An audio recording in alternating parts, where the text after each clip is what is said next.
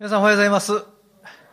えー今回このようにしてお招きいただいてご一緒に礼拝できること本当に嬉しく思います。素晴らしい賛美の臨在の中で私も一緒に主を崇めていました。えー本当に宮沢の前進していく教会なんだなと改めて、えー感じておりました。皆さんあの27年でここの街道とかまたブランチの教会とかまた海外への働きとかそんなにこう祝福されて前進できる教会って日本にそんなにないんですよね。開拓から始めて十数年でこんな素晴らしい街道には導かれるとか、また十数年経って次のブランチがあるとかですね。そんなにないんですよね。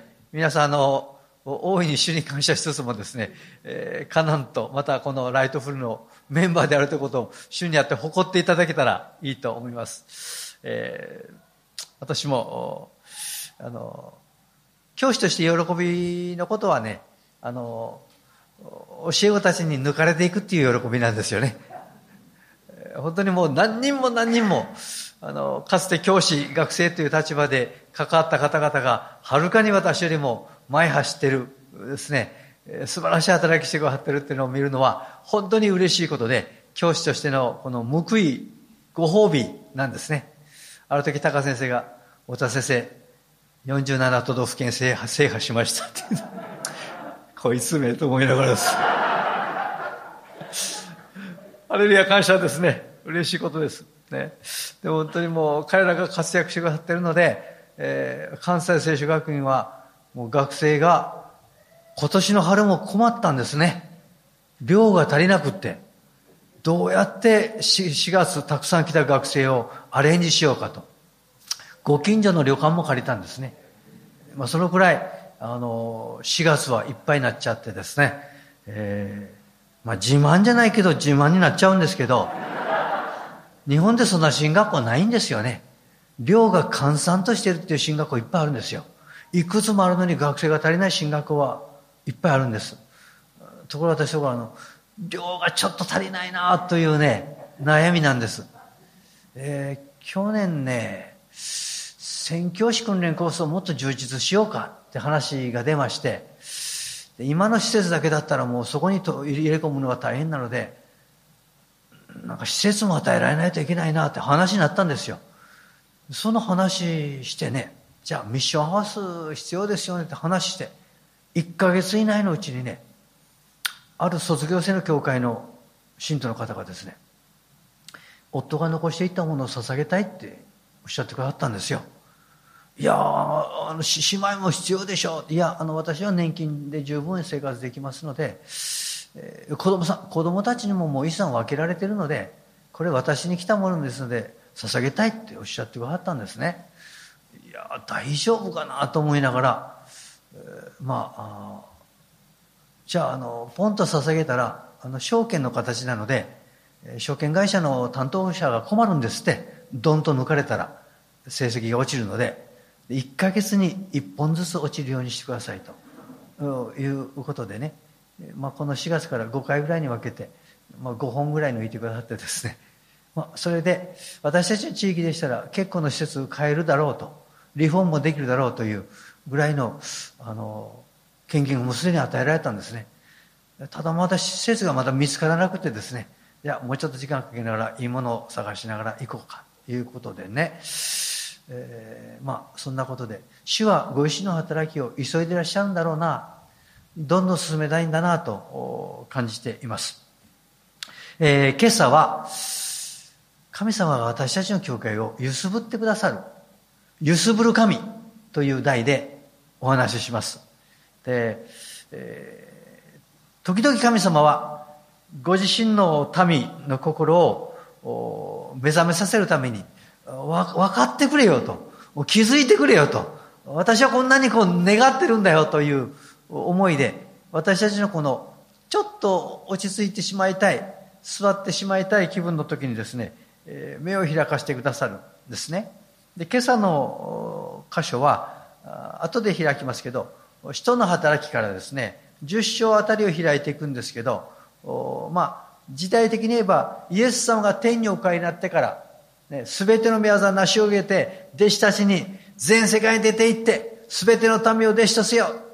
地の果てまで、世の終わりまでと、もうこれ以上誤解のない形で、まあ、遺言されて天に帰られて十数年経っていました。宣教を目覚ましく前進しました。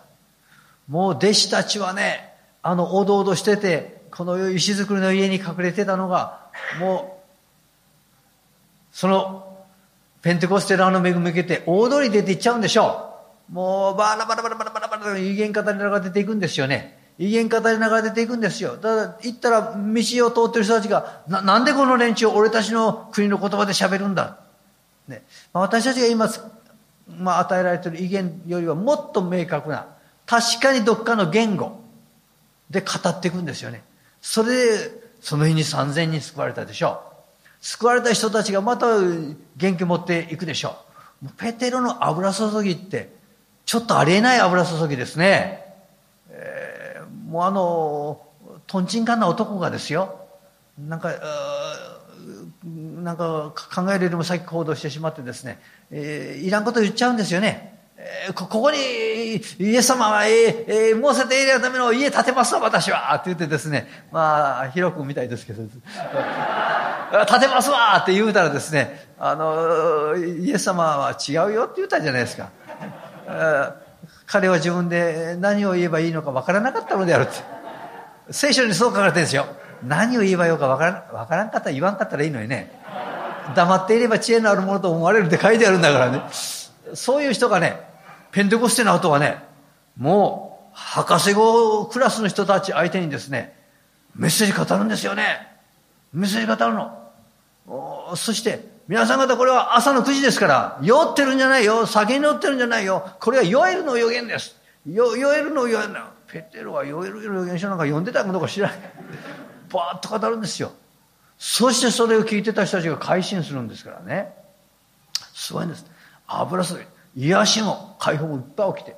ペテロが歩いたら、通りに病人を連れてきてですね、そこに寝かせたととこに寝た人たちをペテロが歩くところに連れ出してきて、せめてペテロの影でも落ちるように人々は願ったって書いてあるんですよ。いや、すごいんですよ。そして、エルサレム中にもう福音を満たしてしまったって言って当局がもう迫害し始めるんですね。牢屋に投げられたり、鞭打たれたり。しかし、あなた方に従うより神に従うべきだって言ってね、もうもう、へとも思わないの。大胆やの。皆さん、臆病で隠れていた男が大胆になって、なんかわけのわからんこと言っとった男がめちゃくちゃ聖書の真理ビシッと語れるようになって、そして十字架の前までは足の引っ張り合いしてた弟子たちが、俺が右に座る、俺が左に座ると言ってた弟子たちが、ペテロが立って語った時に、その脇で11人が共に立って、なんと調和が与えられてね、一体感与えられて前進していったことかなんですね。しかし十数年神様はまた教会を揺すぶるんですよ。どうして？全世界に出て行ってあらゆる国民にって言ったのに福音はユダヤ人。せいぜいサマリアまでしか行かなかったエルサレムユダヤサマリアそして地の果てって言ってんのに地の果てに行けなかった。さあ、どうしてでしょう？ピーター・バグナーは三つの理由を書いていますね。一つは、やっぱりユダヤ人の立法です。ね、違法人と共に食事するなとか、違法人と一緒に泊まるなとか、違法、もちろん違法人と結婚してはならない。ね、当時の細分化されていた立法によったらですね、違法人と牛の売り買いをしてはならない。違法人が絞った牛乳を飲んではならない。付き合いきれないんですよ。だから、ペテロ、ヨハネ、ヤコブ、みんなユダヤ人です。イエス様は信じてクリスチャンになったけど、ユダヤ教徒をやめたわけじゃありません。ユダヤ教徒です。立法の下にありました。まだそのがんじがらめにありました。どうしても動けない。もう一つは、うん、なんて書いてあったかな。えー、立法と。それから、そうそう。緊迫した再臨信仰があった。あの外来語で、ペテロとヨハネとイエス様といてですね、ペテロ、お前は若い頃には自分で好きなとこ行ってたけど、年を取ると自分の行きたいと誰かがお前に、えー、なんか紐つけてだったかな。行きたくないとこ連れて行くよ。って言った時ですね、え、ヨハネのことでイエス様ここいつはどうですか？って言ったら私が彼が私が帰ってくるまで生きながらえることを望んだとしてもそれがあなたに何の関係があるか。私がもう一度戻ってくるまで彼が生きながらえることを望んだとしてもそれがあなたに何の関係があるかあなたは私に従え。と言った時にあ俺より若いヨハネがこの地上にある間にイエス様再臨されるんだな。一旦は天に帰られるけど再び来てこの地をしっかりと治めてくださるんだな。新しい秩序を作ってくださるんだな。という再臨信仰が極めて緊迫してた。自分たちの世代かあるいは次にはすぐに来られると思ってたので人たちはエルサレムを離れられなかった。どうして？オリーブ山から帰っていったあの同じありさまで帰ってくると信じてたから、皆さん今日エルサレムに行ったらね、オリーブ山を望むエルサレムの東斜面にクリスチャンの墓がずらずらっと作られてますよね。どうして？オリーブ山にイエス様が帰られる時に、いの一番によみがえって死を迎えたい。緊迫した信仰でしたね。さらには、ヘブル語を使わないギリシャ語を使う信者たち、クリスチャンたちとの間で文化的な摩擦があって、それがクリスチャンだけじゃなくって、エルサレムの他のユダヤ教徒にも随分と摩擦を起こしちゃって、それもあって迫害が起こってくるんですよね。でその迫害の中で非常に緊迫したエルサレム教会を死守したい。何としてもこの発砲教会を守りたいという三つぐらいの理由で、えー、まあ、ペテロもヤコボもヨハネも十二使徒たちリーダーたちはエルサレムを離れがたかったんだという解説をしています。さあそこまで来たわけですけどやがてペテロは地中海沿岸のヨッパ今度の2017年版ではヤッファとか書いてあるかな？どうだったかな？そうヤッファになってるけどそこに行って、えー、川なめしシモンのところで伝道します。お分かりのように川波市シモンって言うんですから、ユダヤ人です。ね。ちょっと、エルサレムのテリトリーから地中海の方に行きますけど、でもやっぱり、まあ、同胞伝道ですよね。違法人伝道ではありません。さあ、10章の9節からしばらくのところをお読みします。人の働きの10章を開きくださ。い。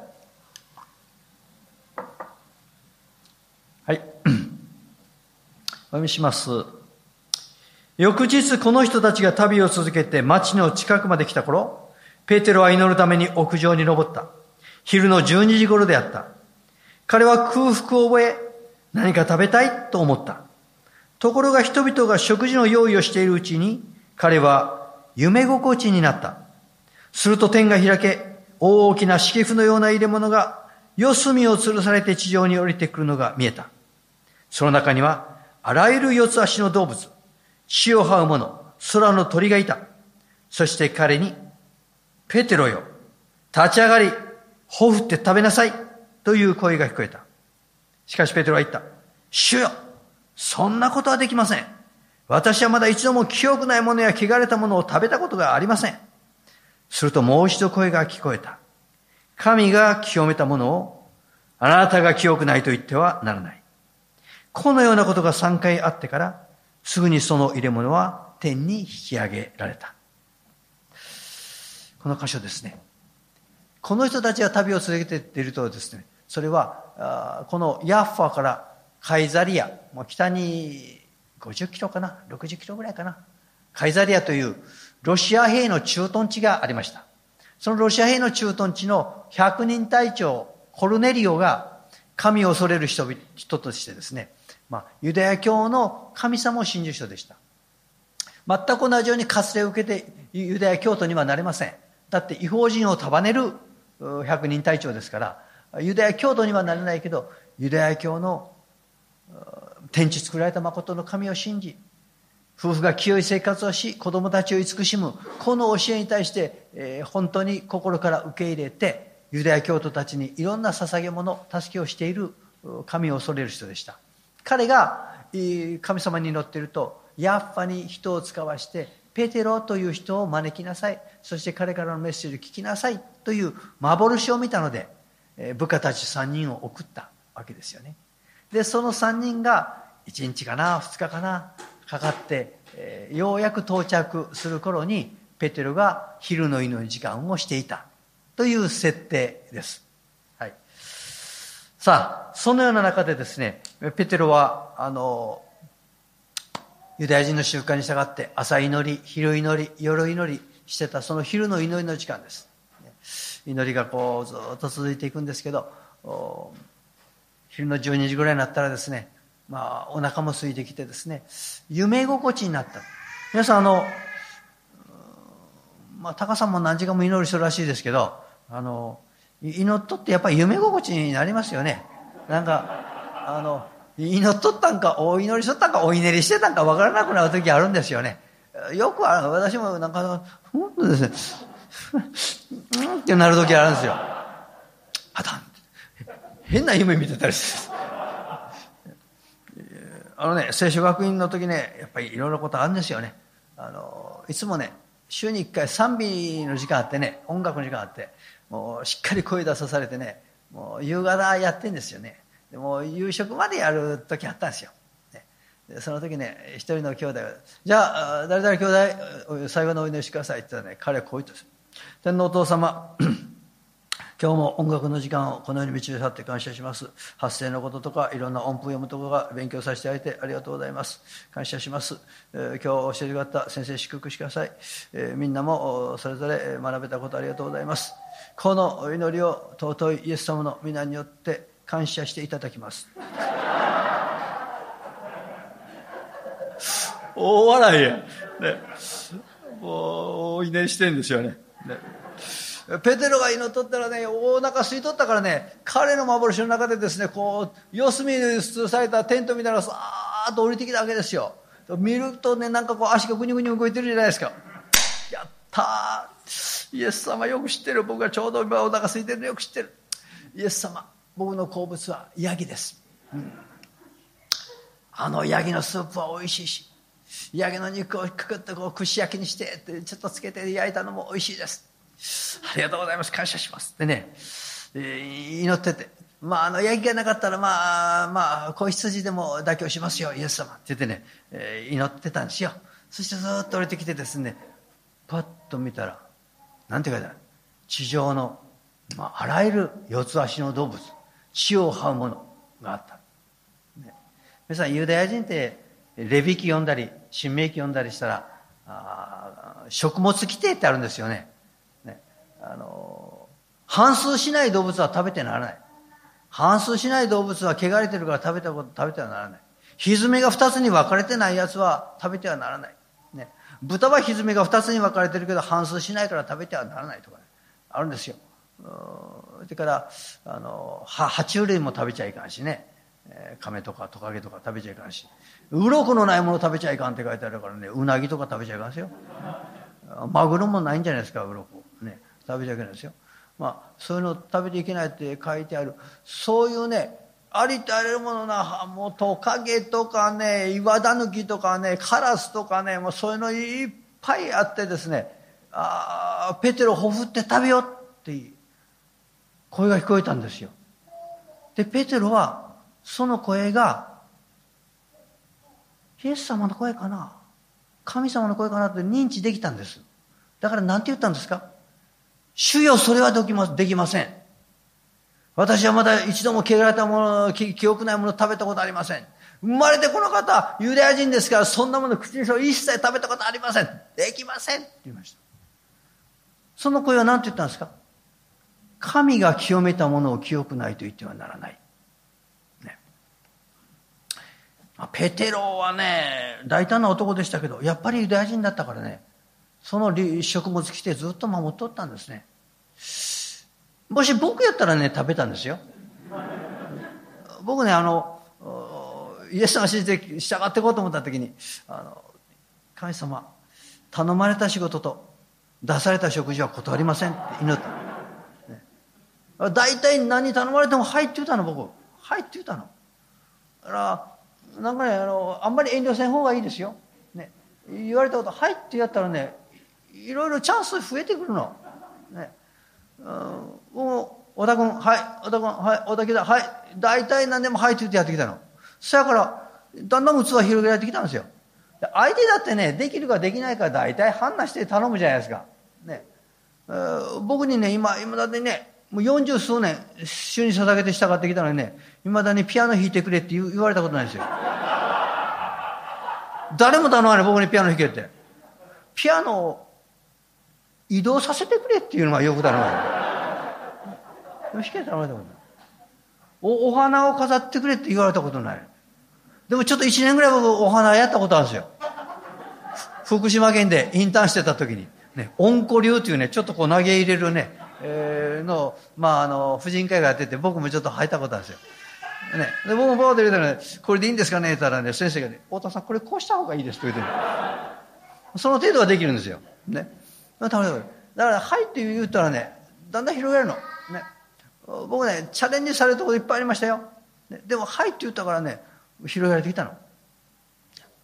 でもね、食べるのはね、日本にいたらいいわなどこにいて何でされても美味しいもんばっかりですよ。でもインドネシアまでいたらちょっとちゃいますね。インドネシアはね、うん、あ、クリスチャン部族は何でも食べるの。ね。あの、イスラム教徒いっぱいあるけど、イスラム教徒はね、豚食べないでしょ？食べない、いろいろ。ね。でもクリスチャン部族、特に僕が行った西カリマンタン州、ボルネオ島の大薬族っていうのはね、もう、もう、まあ、原住民。ね。元は首狩り族。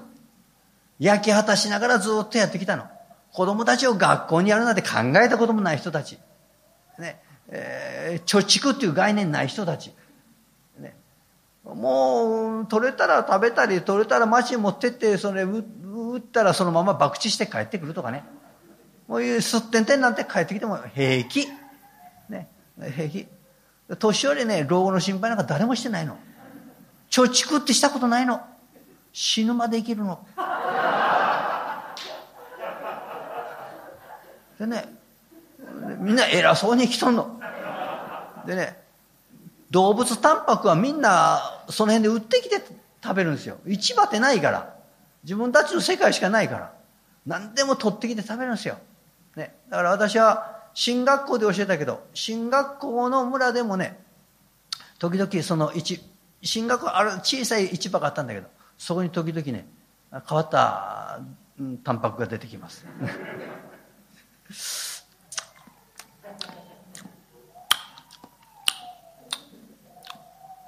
これ何の肉？バタイトなああ、ウラルサバドンパ。ウラルってこうやってこうですよ。サワっていうのは水辺のこと。サワヘビ。サワヘビってね、大きくなるの。3メートル、4メートルまではなるの。ね。だから2メートルぐらいだったら十分太いんですよ。でこれぐらい太いね。それをトントントントンと切ってね、唐揚げしたらね、塩味でコリコリの美味しい肉。生まれて初めて食べた時ね、もうこんな丸い骨してんですよ。これ、どういう魚かなってね、深海魚かなと思って何って言ったら、ウラルサワドンパーですよ。パーっていうのはアホという意味ちゃいますよね。パーっていうのはバパ、先生という意味ですね。ウラルサワ。うん、あ、そうなんだ。美味しい。聞かされてもね、おかわりしますよ。コリコリの上等肉です。ね。地方に行ったらね、アパタゲに。何の肉？えっと、クラクラドンパ。クラクラ？クラクラっていうのはね、淡水の亀。ね。えー、海の亀はピニュっていうのね。海の亀はピニュ。クラクラは淡水の亀。おー、バゲマナや、どんなやったって。大きかった。こんな大きかった。時々ね、淡水の亀でも大きいのをね、自転車積んで走ってる人おるんですよ。はあ、んな、見てや、ちょっとゼラチン多いな、これな。どこで捕まえたん？コラムブラカンパ。コラム、裏の池で捕まえた。お前、裏の池ってお前、池の周りざーっと家作ってやな。ベンチ全部出せる流してるやん。大きかった。な、大きい何、何食べて大きくなったやな。アパだけに。これ何の肉えっと、クララワルパ。クララールはコウモリ。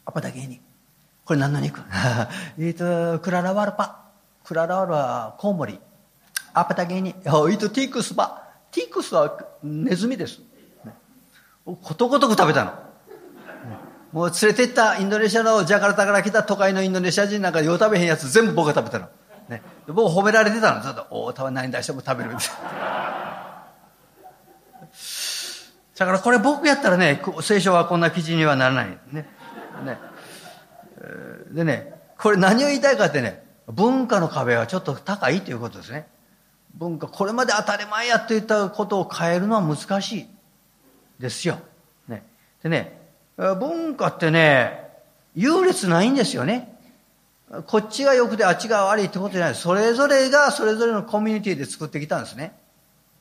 あのね、私はね、日本人はね、あの、手で食べたら行儀悪いって教えられたじゃないですか。手で食べたら。箸で食べなさいとかね。まあ、欧米でも食器で食べるでしょう。インドネシアってね、非常に優秀な文化、あの、部族があるんですよ。ね、バタクっていう部族があるんですよ。スマトラ島の。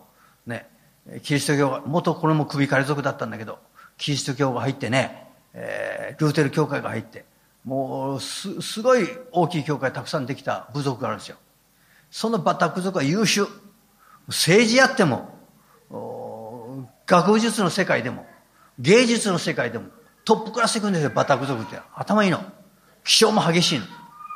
バタク族集まったらね、手で食べますよ。皿にご飯持ってスープかけておかずでこの混ぜながらね上手にヒュッヒュッて食べるんですよきれいに食べるの、それね西洋の人が見てきてね手で食べたら汚いじゃないか不潔じゃないかって言うたのバタク人賢いからねお前たちの方が不潔だって言ったんですよおなんで不潔だ？よ俺たちはスプーンとフォークできれいに食べてるじゃないかって大体な、人がつく使ったスプーンやフォーク、人が人の口の中に入ったものを自分の口の中に入れて不潔じゃないか。ね、俺たちは自分の手で、きれいに洗った自分の手で自分の口に入れてんだ。お前たちはもう、なんか文化的じゃないなってこうやってたんですよ。ね、だから文化ってね、あ、そういえばそうだなと思います。日本でおならしたら行儀悪いでしょ。ね。もうね、アメリカの人たちはおならあんまり行儀悪くないって聞いてたんですよ。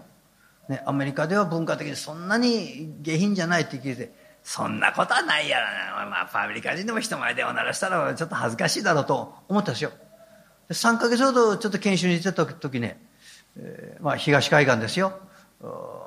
コネチカト州ニューヘイブンという町のちょっと宣教学を勉強するとこ行ってそこにね、えー、なんかいい本を売りに来たって言って、ちょっとみんなが、新学生たちが集まったんですよ。ね、そしてね、このこの本買おうかな、この本いいなって言って見てたらね、えー、ある学生がね、ブブブってやるんですよ。そりゃないやろうと思ってね、みんな修士号とか博士号とかで勉強してる連中ですよ。ここはいいやつですよ。そりゃないやろ、こいつどうしたんかなと思ったらね、2回目やるんですよ。ブブブってやるんですよ。誰も見向きもしないの。はあ、アメリカって、お、おならが下品じゃないっていうのは本当やったんやなと。思ったんですよ。僕だけですよ。びっくりしてこうしてるの。ところがアメリカはゲップはあかんねやね。ゲップは本当に下品らしいね。ゲップってなんかもう食卓のムードをがっかりさせてしまうらしいですよね。インドネシアはね、ゲップいいんですよ。歓迎されるんですよ。ね。何が歓迎されてね、ドリアンあるでしょドリアン。聞いたことありますか？ね。天国の味、地獄の匂いというやつ。ね、もうね、匂うの、ホテルに持って入ったらあかんやね。他の人の部屋が嫌がるからね。もうよく匂うの。ツーンと遠くから匂うの。ね。で、僕も最初1回2回目苦手だったけど、もう3回目からね、もう、大好きになったんですよ。ね。で、ドリアンは楽しむの。3回楽しむの。ね。この匂い。ね。匂いで楽しみ。食べて楽しむんやな。食べ。美味しい。の、ね、いろんな味があるの。浅い味から濃厚な味からちょっと苦い味からアルコールちょっと発酵した味がね。苦みかかってねちょっと発酵しかけたのが一番美味しい僕らね。ね。そしてしばらくしたらゲップが出るんですよ。これが楽しい、ねだから、ね、3回楽しむね。何の話かな？あ、そう。あ、文化の話、文化。ね。でね、だからね、ペテロは、それはできませんって言ったんですよ。主よ、それはできませんって言ったの。イエス様の声と分かったのに、主よ、それはできませんって言ったの。ありえますか、こんなこと。ね。もし警備衛生がですね、兄弟これやっといてくれんかなって言って、いや、や、やります、やりたくないです。あ、そう。いや、これ、学校のプログラムとして、訓練として今作業してんやけどな。兄弟これやっといてくれんかね。嫌です。できません。できるやんか、あなたの力を上げたら健康やし、別に技術的に体力できないことで頼んでないやんか。みんな訓練としてやってんやんか。や、やってくれへんかなと。いや、したくありません。もう、札幌帰れって言われますよ。ね。でもこの人十人だから竹ばかり切っとったんですよ。俺は何し、北海道から札幌からこんな奈良まで来たんやろかな。竹切るために来たんですかって祈ったんやってね。うん、そしたらイエス様がそうだよって言ったんやって。で、砕かれてね、いい器になったわけよね。ペテロね、死をそれできませんって3回言ったんですよ。ありえないじゃないですか。ね。一体どんなギリシャ語に書いてあるんかなと思ってね、ギリシャ語で調べたら、まあ、ペテロはギリシャ語喋ってないんだけど、まあ、聖書に書かれた新約聖書、ギリシャ語なんですよね。ねメダモースキュリエ。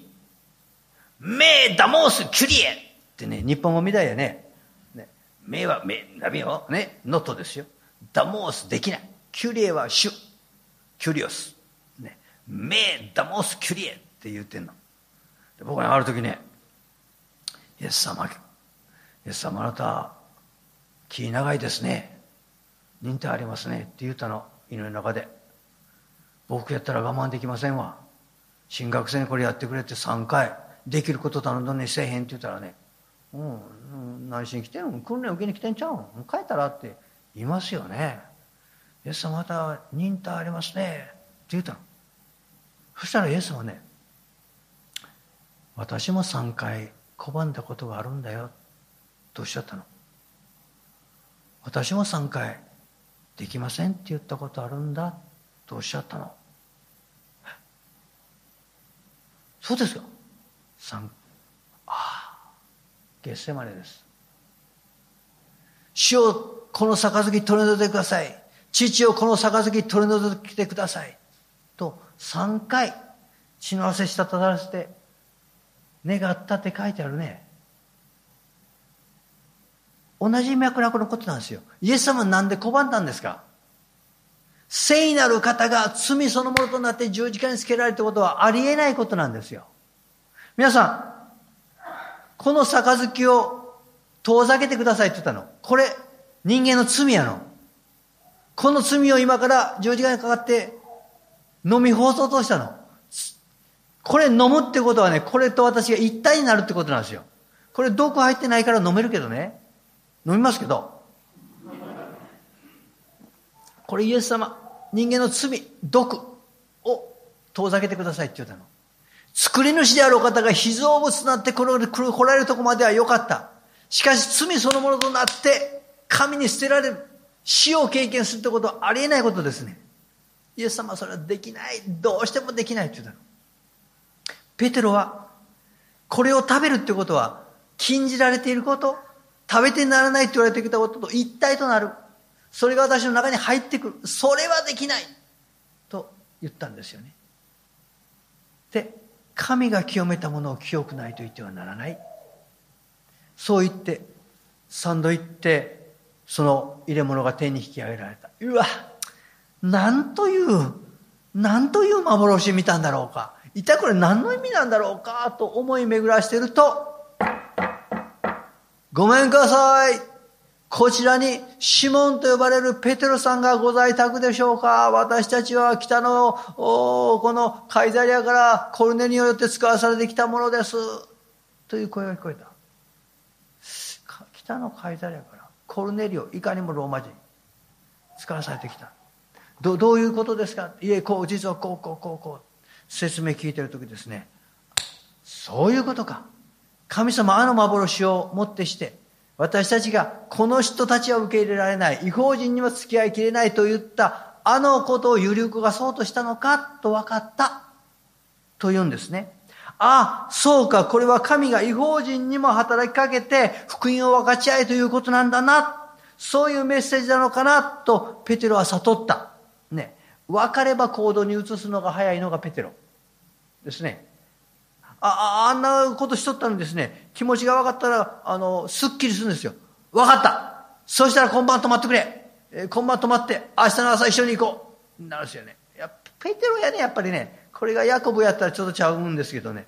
ちょっと待ってくれよとかね、言うんですけど、ペテロ、分かったって言うんですよ。もう、もう、彼らを止めた時点で立法違反です。止めちゃあかんだから。一緒に止まったらあかんねやから。ね。一緒になんかしたらあかんねやから。ね。でも、彼らはついていくんですね。そうして、違法人の扉が開かれていく。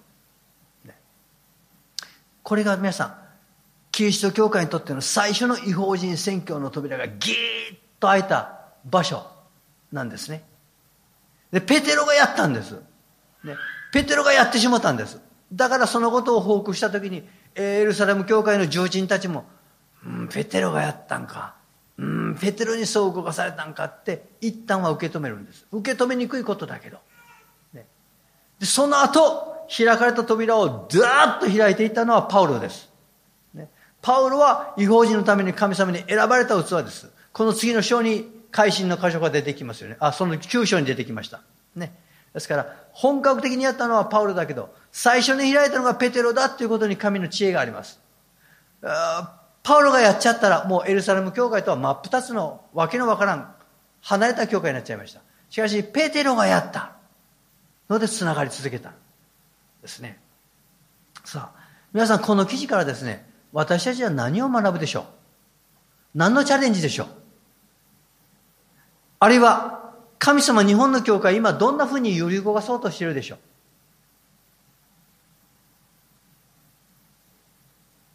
大抵の、戦前からある日本の教会、もうご承知のように大変苦戦しています。もう戦前からの伝統的な教派教団は、本当に信徒数減らしてるし、高齢化してるし、若者はいないし、まして献身者いないし、本当に難しいんですよ。今日日本の教会を神様揺さぶっているのはね、新しい若い世代をどう獲得していくかなんです。ね、皆さんこんなに若者がね、本当に生き生き伸び伸びできる教会ってね、日本に10%あるのかな ?5% ぐらいかな？たくさん回ってるところは歓迎される教会に回ってると思う、主には。ね、伝統的なところにはね、なかなかあの若者いないんですよ。若者どう文化をどう受容するかっていうことがね今の日本の教会の課題なんですね私インドネシアから帰ってきてね20年ぐらい前にね、えーまあ、関西地区にある立派なあの某某某某教団のねあの一番大きい街道の教会で招かれたんですよ、ね、そこはねもう駅から徒歩2分ぐらい法律設計事務所が作ったこのぐらいは広い、ね、街道です、ね、裏後ろにはパイプオルガンうん千万のパイプオルガンがなってそしてもうそうそうたる信徒の方です。当時私の当時関西学院大学の学長と神戸大学の学長はそこの教会員でした。もう大学教授でも両手で足りないの。そういうインテリの教会ですね。メッセージもそれは整った。聖書的な本当に神学のしっかりした。でも押村区は若者がいないの。だんだん若者がいなくなってたの。だから選挙セミナーで私何語ってもいいって言われたので若者文化をちゃんと受け止めるようにチャレンジしたんですよ、ね、で若者の音楽聴いてください。前だこういう楽器で演奏されるような音楽をほとんど聴かないんです。CD のお店行っていう若者がどんなジャンル買っていくかちょっと調べてくださいとか、いろんな若者の文化、福音は変わらないけど、どういう衣に包んでいくかは変えてもいいし変えなければならないんだ。いつも新しい文化の中に福音が入っていかなければならないんだって話した。そしたらね、その教会の長老さんが手を挙げたんですよ。太田先生、ご講義ありがとうございました。約1時間お語りいただいてありがとうございました。しかし、先生おっしゃいましたけど、若者にも良いものは良いとわかるんじゃないでしょうか？という質問でした。おっさん何聞いてんな。若者にも良いものは良いで、その先生、長老さんがおっしゃる良いものというのは、あなたにとっての良いもの。80のおじいちゃんにとって良いもの。それは相対的なものなんですよ。ね、だから若者にとって良い、良いんじゃないんだっていうことを1時間話したんだけど分かってくれない。そしたらもう一人ね、まあ50代ぐらいの学校の教師手挙げたんですよ。どうぞ。先生あの私の高校の生徒だったら分かると思いますってまた言ったんですよ先生どちらの高校の先生してるんですかって聞いたらどこどこ高校って言うんですよ私って先生勤めてらっしゃる高校はね昔の旧制中学神戸一中神戸二中神戸三中神戸のトップ3の一つの教学校です神戸市内の中学生の上位5%ぐらいしか行けない中学あの高校ですよそういうところだったら親もちゃんと両親育って、えー、家庭も裕福で、小さい時から音楽のなんか塾行ったりなんか習い事させられて、そういう素養の人もいるでしょう。僕が言ってるのは95%、99%のことを言ってるんです。こう、教会に来ようとすることもないような、その、教会文化の外にある人たちにどう到達するかの話したんです。まあ、20年ちょっと前に話しました。以来、一回もその教会から呼んでくれません。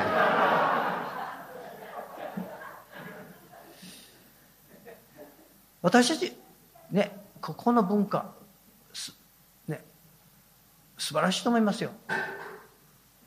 長澤先生がようこの文化を受け入れ続けてきたなと僕は感心してるんですよ。い、ね、まだにこんなスーツで着てね、きちっとしたでしょ。まだに言っちゃ悪いけどね。僕今日ね、ネクタイしようかどうか迷ったん。ですよね。でまあ多分ね、今後10年、15年したらね、日本の教会、伸びてる教会のほとん。どはもうネクタイしない教会になってると思います。伸びてたらね。僕30年前スウェーデン行ったら、僕の選挙僕のスウェーデン、誰もネクタイしてません。ね、みんな。下はジーンズです。ジーンズで、ボタンダウンのシャツ着て、ジャケットで終わりです。進学校行ってもそうです。進学校の教師たちもジーンズです。ね、関係ないの。だんだんね、そういう傾向になっていくと思いますよ。ね、あのね、僕が教会に招かれたらね、ちゃんと上下、紺か黒のスーツと白いカッターで行きます。そこの教会の説教者、講談に立つ者はそういうものを期待されるんですね。だから時々、あ、関西風にこんな、あえー、なんかブレザーで来てしまったあ失敗したと思う時あるんだけどそこの先生は司会する先生は上下黒白いなってるの。これどういうことですか？礼拝が非日常になってんです、ね、礼拝。礼拝が非日常で普段とは違うきちっとした格好で主の神様の前に出るとそういう気を気気真面目なあ、まあ、表現なんですね聖なるお方の前でのに私たちもきちっとした格好でというそういうけじめの良さです。しかし、裏返したら、クリスチャンであるという自意識、認識を日曜日だけに限定しちゃってんですよ。普段は違うで。普段はどんな格好でも、でも礼拝にはきちっとしておいでやっていうのは、なんか、日曜日クリスチャンたちを作っちゃうことになるんですよ。私たちは日常、普段のままの形で神様の前に出れる。日曜日だけじゃない。日曜日に礼拝するなんて教えたことないって。教えたらがっかりするって。教えなくても彼らは3回4回週の半ばで毎日のようにも集まりたいと思ってる。クリスチャンは日曜日礼拝するんよって言ったらがっかりしちゃうって。日曜日しか行けないのかになっちゃう。そうじゃない。クリスチャンライフどこにあるのか。教会から一歩出たところに私たちクリスチャンライフあるんですよ。ここはセレブレイトするために、礼拝するために集まってるんですよ。こ、これがクリスチャンなんですよ。ねそういう発想。ね、私の先輩の安食上位のお父さん、宇都宮で卒業を使わされてきました。まあざっと50年になるけど。彼は初めからネクタイをしませんでした。サラリーマンたちが、なんか会社に忠誠誓うようなネクタイさせられて、一週間働いてきて、日曜日来るのにまたネクタイする。かわいそうだ。もうリラックスした形で来てほしい。これが私たちなんだ。このままで礼拝するんだ。そうやってずっと導いてきました。彼は未だにアロハ着たり、ね、何したりしてネクタイしたことない。祝福されています。ね。そう。皆さん、福音っていう絶対的なものと、どういう衣を着させるかという文化的なもの、相対的なものをごっちゃにしてはならない。ね、古い世代の文化が支配的になっちゃうと、若い世代はもう圧迫されて寄りつかなくなっていきます。それが今の日本の教会の実情です。いいと思って古い世代が宣教師に教えられたああの文化を守り続けたらもうそれがね、もう化石のようになっていくんですね。若い人たちは敬遠しちゃいます。皆さん幸せですよ、皆さん。ね。もう、あなたたちに合わせてやってんよ。あなたたちが一番喜ぶことを、まあ、ちょっとしんどいなと思いながら付き合ってん幸せあなたたちは。もし伝統的な教会だったらね、あんな金髪の男がこんなとこでさ、さ、できない。できるわけないでしょ。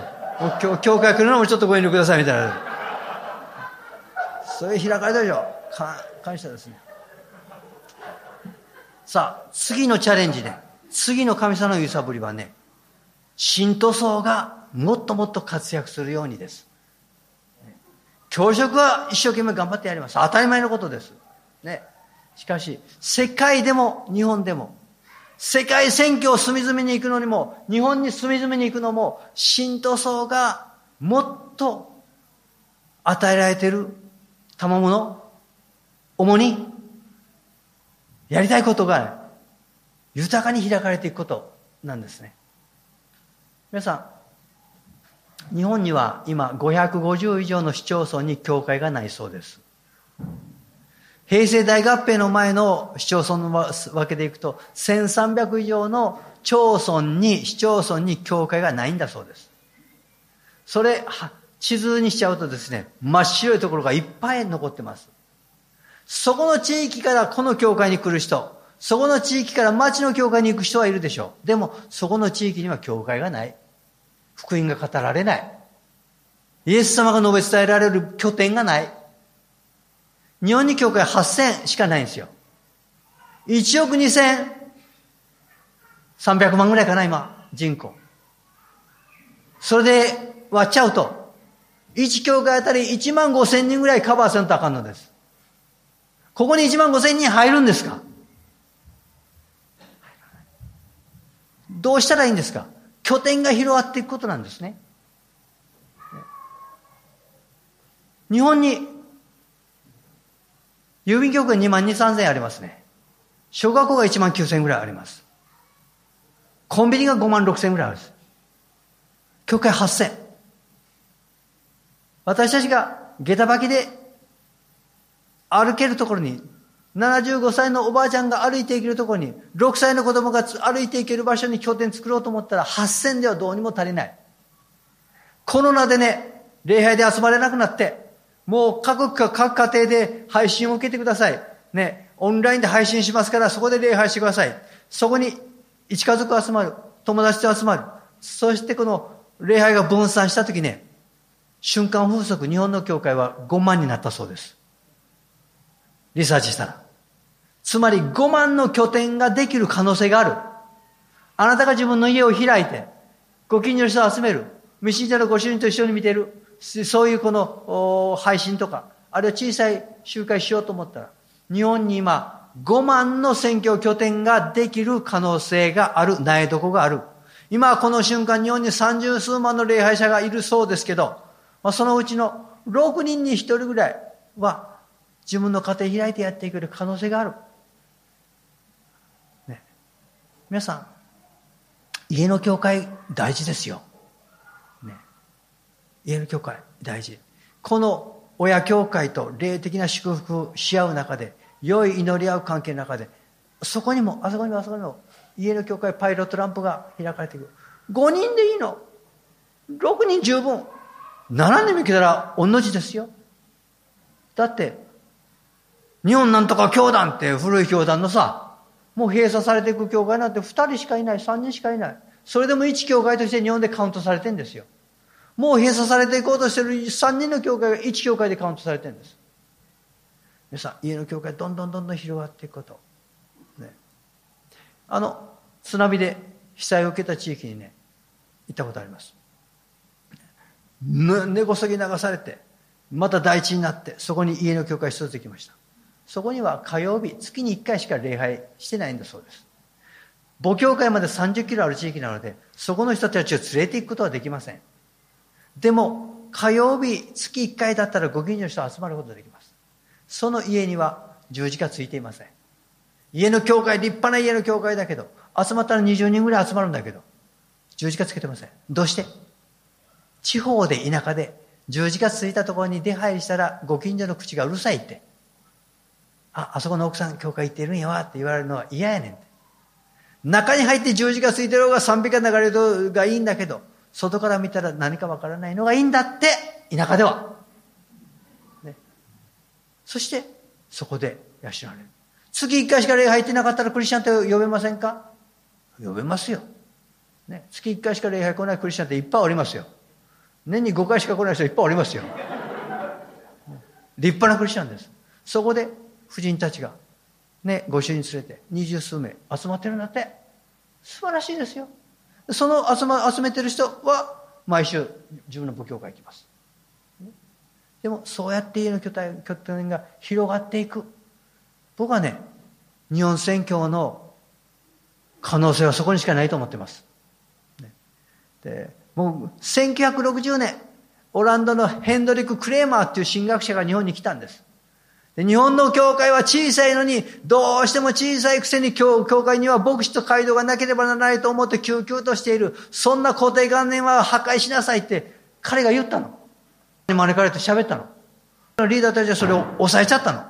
そそんなことを広まらん方がいい。十数年経って佐伯っていう先生がそれバーッと発表しちゃったの。ね。もうもう何十年前にそう言われてるんですよ。日本の教会は小さいくせに、ね、もう牧師と街道がなかったら教会じゃないという間違った西洋来の固定観念に屈しがんじがらめにされてるそんなもの必要ないんだ。ね、どんどんどんどん家の教会開いていったらいいんだ。そこで福音語りなさい。もう何十年も長澤牧師のメッセージ聞いてる人はもう免許を書いてんですよ。あなた自分の家で語り始めなさい。近所の人と福音分かち合いなさい。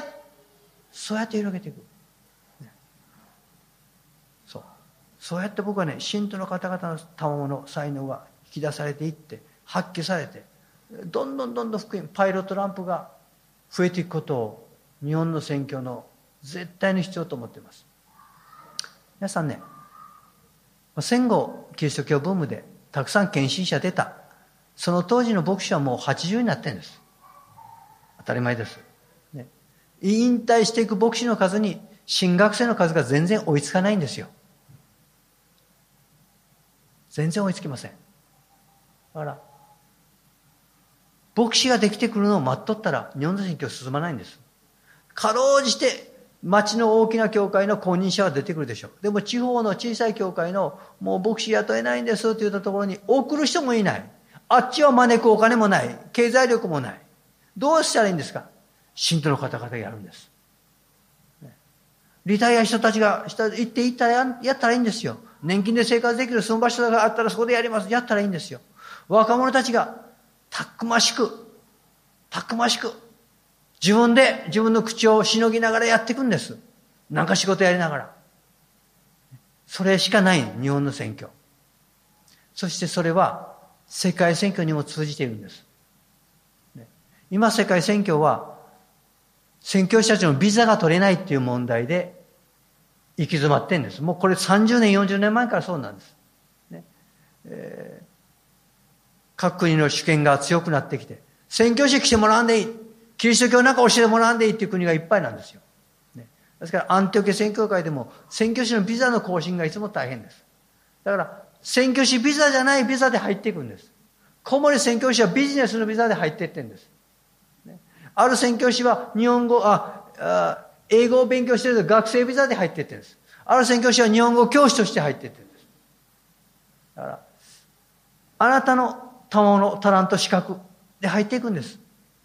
調理人、上等ですよ。もう、すぐと行けますよ。ね、寿司バーとかやったりですね。すぐにも入ってきますよ。調理人。もちろん、日本語教師とか、ね、あ看護師、医療、医療従事者、あ IT、いろ陶器師、いろんな形で入っていけるんですね。それ以外、未伝の選挙地に入っていく方法はないんです。いいですか、ね、未伝地こそ、宣教師が必要なところこそ宣教宣教師をオミットしているところなんです。そこにたくましく自分の賜物、才能を持って入っていく器たちを主は有流動かしていらっしゃる。ね、それが最後の私のチャレンジです。ねえー、神様は今私たちの教会、日本の国をどう有流動かしているか。文化を本当に若者文化にしっかり福音が入っていくようにさらに広がれていくことそして教会制度を有力化していますさらに日本の若者たち老若男女を有力化してアジアに世界にもっと目を向けて未練地に使わされていくように世界にはまだ6000ぐらいの福音が到達していない言語コミュニティが残っているんだそうですそれに届いた時にイエス様がおかになるって書いてます。この御国の福音は全世界に述べ伝えられ、すべての国民、コミュニティに明かしされたら終わりが来る。マタイの24の14がその約束なんですね。戦争と戦争の噂、飢饉とか地震、いろんな天平地位がある。なんかこれが週末かなと思うけど、それで終わりが来るんじゃない。最後の条件は、御国の福音が、すべての言語コミュニティに述べ伝えられたら、明かしされたら終わりが来る。今残された6000の部族に世界中の500万の教会が追いかけています1年に何百も今到達されてるんですよ。ひょっとしたら皆さん方若い世代の人たちが目の黒いうちにその条件が満たされていきます。主がおかになります、ね、警備屋の卒業生だけでも2つのコミュニティ潰したんですよ。その6000のうちの。あんな小さい進学校の卒業生がタンザニアのインド移民に福音届けました。あのミャンマーのティー部族に福音届けました。教会できました。そんなふうにしてずっと今最前線で福音が宣教されています。この神様の揺さぶりに私たちも応答するものでありたいと思います。お祈りしましょう。父なる神様ありがとうございます。ゆすぶる神という題で、あなたが私たちの教会の可能性を信じながら、揺さぶっておってくださることをありがとうございます。神様どうぞ、あなたの御声に敏感に応答させてください。主よそれできませんって言わないで、主よそれですね。これなんですね。あなたに応答しながら前進するものとさせてください。いよいよ音響会祝福してくださいまして、あなたが委ねられた可能性が引き出されていくように、誰も縮こまらないで誰も萎縮しないで誰も自己卑下しないで神様は私ですこれです使ってくださいと前進できるように導き続けてください尊い皆によって祈ります。アメン。